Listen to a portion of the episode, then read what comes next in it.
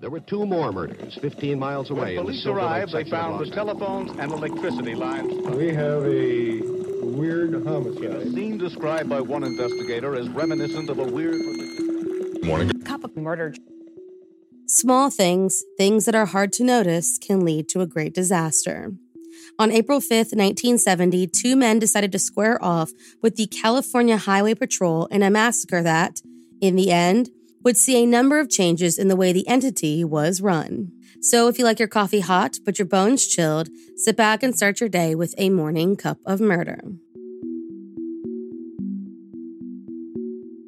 At around 11:55 p.m. on April 5, 1970, California Highway Patrol officers Walt Frago and Roger Gore were conducting the traffic stop of Bobby Davis and Jack Twining in conjunction with an incident that was reported to the CHP just moments earlier. Obeying the officer's orders, Bobby Davis got out of the driver's seat and walked to the front of the vehicle, where Officer Gore began searching his person while Officer Frago walked over to the other side of the car where Jack Twining sat. At the side of Walt Frago's body was a shotgun sitting at port arms, with the stock against his hip and the barrel pointed in the air. Standard practice for officers at the time.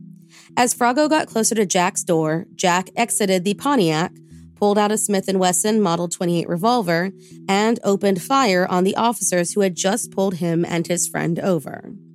Before Officer Frago could even aim his shotgun at the now armed Jack Twining, he was struck with two 357 Magnum rounds and slumped to the ground dead. Roger Gore, responding quickly, pulled out his service pistol and began returning fire at Jack Twining, but in doing so, completely lost track of Bobby Davis, who was now right next to him. Seizing the opportunity, Bobby pulled out a 38 special caliber Smith & Wesson Model 49 revolver from his waistband, a weapon Officer Gore would have seen had he been able to complete his search, and shot a distracted Roger Gore at point blank range. With two officers lying dead on the ground, officers George Michael Allen and James E. Pence Jr. arrived at the scene and were immediately met with a rain of gunfire that left Bobby and Jack without any ammunition left. Realizing that they were spent, the men dove back into their car, where Bobby grabbed a sawed off 12 gauge Western Field pump action shotgun, and Jack grabbed a semi automatic Colt 45, which, after just one shot, jammed and forced him to grab another. While they scrambled for new weapons, George Allen emptied his shotgun into the Pontiac, firing so fast he accidentally ejected a live round in the process but only a single pellet from the blast struck Jack in the forehead, causing just a superficial wound. After using up all of his rounds, Officer Allen opened fire on Bobby with his Smith & Wesson revolver, but unfortunately was never able to get a shot in. Newly armed, Bobby answered the officer by firing off several rounds of buckshot and inflicting fatal injuries to George Allen. Now, with three officers down, 31 year old Gary Dean Nees, a former U.S. Marine and computer operator, happened to be en route to work when he came upon the shootout, got out of his vehicle, and ran to try and help Officer Allen, but realized quickly he was unable to move him. That's when he looked up and noticed Bobby Davis discard a now empty shotgun and grab the Remington shotgun that had been dropped by Officer Frago. Without realizing the officer never got a chance to fire off any of the shots, Bobby tried to cycle the action of the shotgun, but because it had not been fired, it was locked on a live round. He fired off a shot into the air and, startled, dropped the weapon and grabbed the service pistol from Officer Frago's holster. As Gary Nees watched all of this happening on the other side of the police cruiser, Officer James Pence aimed and fired off all six rounds of his 357 Magnum at Jack Twining, missing with each shot. Jack returned fire and hit James in both his chest and both legs, falling to the ground while trying to reload his weapon, each bullet one by one, as, at this time, the CHP had not issued any speed loaders. On the other side of the cruiser, Gary Nees picked up Officer Allen's discarded shotgun and attempted to shoot Bobby Davis before realizing that the weapon was empty. Bobby was returning the fire using Officer Frago's pistol just as Gary grabbed Officer Allen's service revolver and got a shot at the Pontiac with fragments of the bullet lodging into Bobby's chest. Gary was now out of ammo, and Bobby showed no signs that his injuries were slowing him down. Officer Pence was still trying to load up his revolver and, distracted, never once noticed Jack Twining coming around the cruiser and standing behind him. Just as he put the sixth cartridge into his weapon, Jack raised his gun and shot James Pence Jr. in the back of his head. Gary Neese took cover in a nearby ditch and watched as, with four officers now dead, a third CHP cruiser approached carrying Sergeant Harry Ingold and his partners, Roger Palmer, Ed Holmes, and Richard Robinson. The men all opened fire, and Bobby and Jack, realizing that they were now severely outnumbered, fled the scene in opposite directions. Bobby with Officer Frago's revolver, and Jack with both Officer Pence's revolver and Officer Frago's shotgun. At around 3:25 p.m., Bobby Davis stumbled upon a camper parked near a dirt road, and after exchanging gunfire with the owner, Daniel James Schwartz, and pistol whipping him, stole the camper and drove off.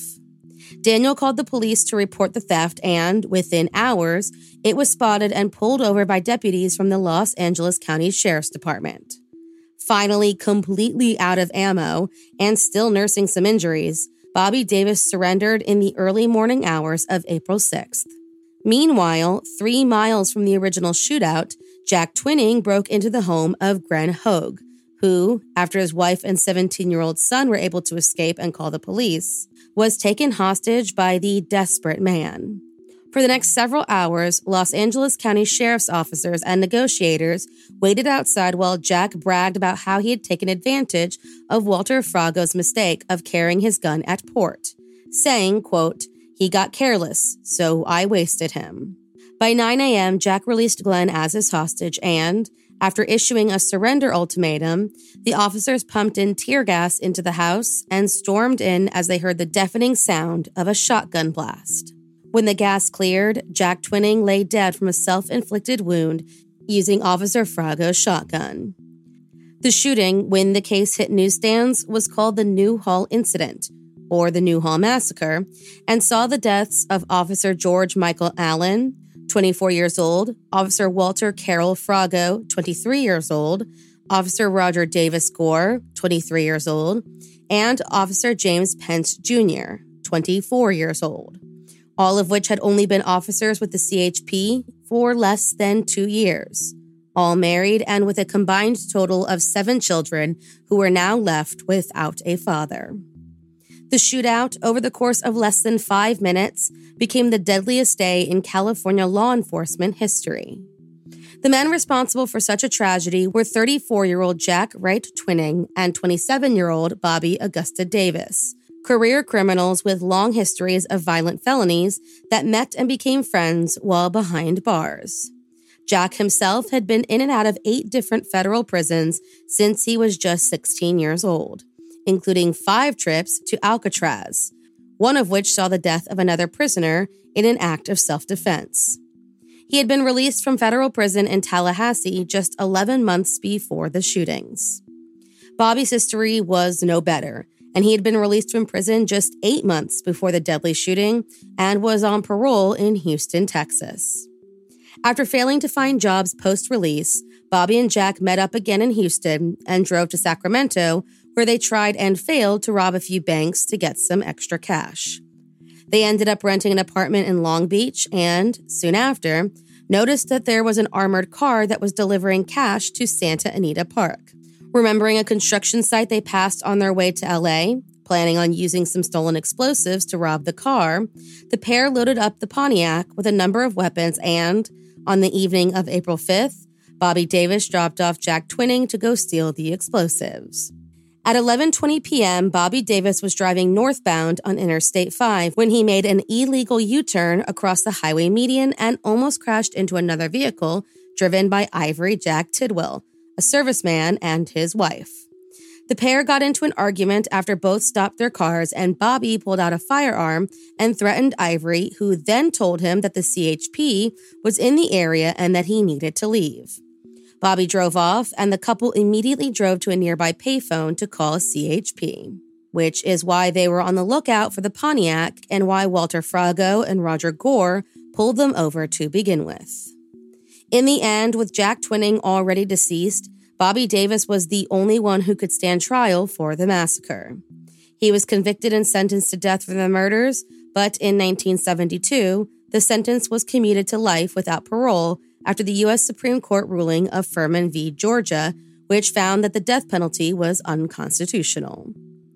On August 16, 2009, at the age of 66, Bobby Davis was found dead from apparent suicide inside of his prison cell.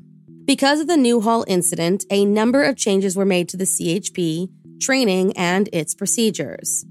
All four men had less than two years' experience and were sent out into the field with no bulletproof vests. Three of the men, had they been wearing one, would have survived.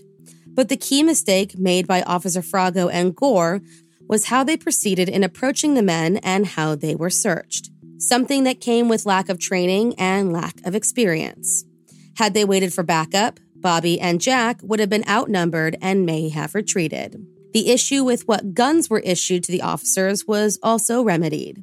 In the end, this case was filled with a lot of small, seemingly inconsequential mistakes that, when placed in the direct path of two very dangerous men, cost four men their lives. Thank you for joining me in my morning cup of murder. Please join me again tomorrow to hear what terrible thing happened on April 6th. Don't forget to rate and subscribe and let me know how you like it. If you want to help support the podcast, there's always Patreon or just sharing it with your true crime obsessed friends. And remember, stay safe.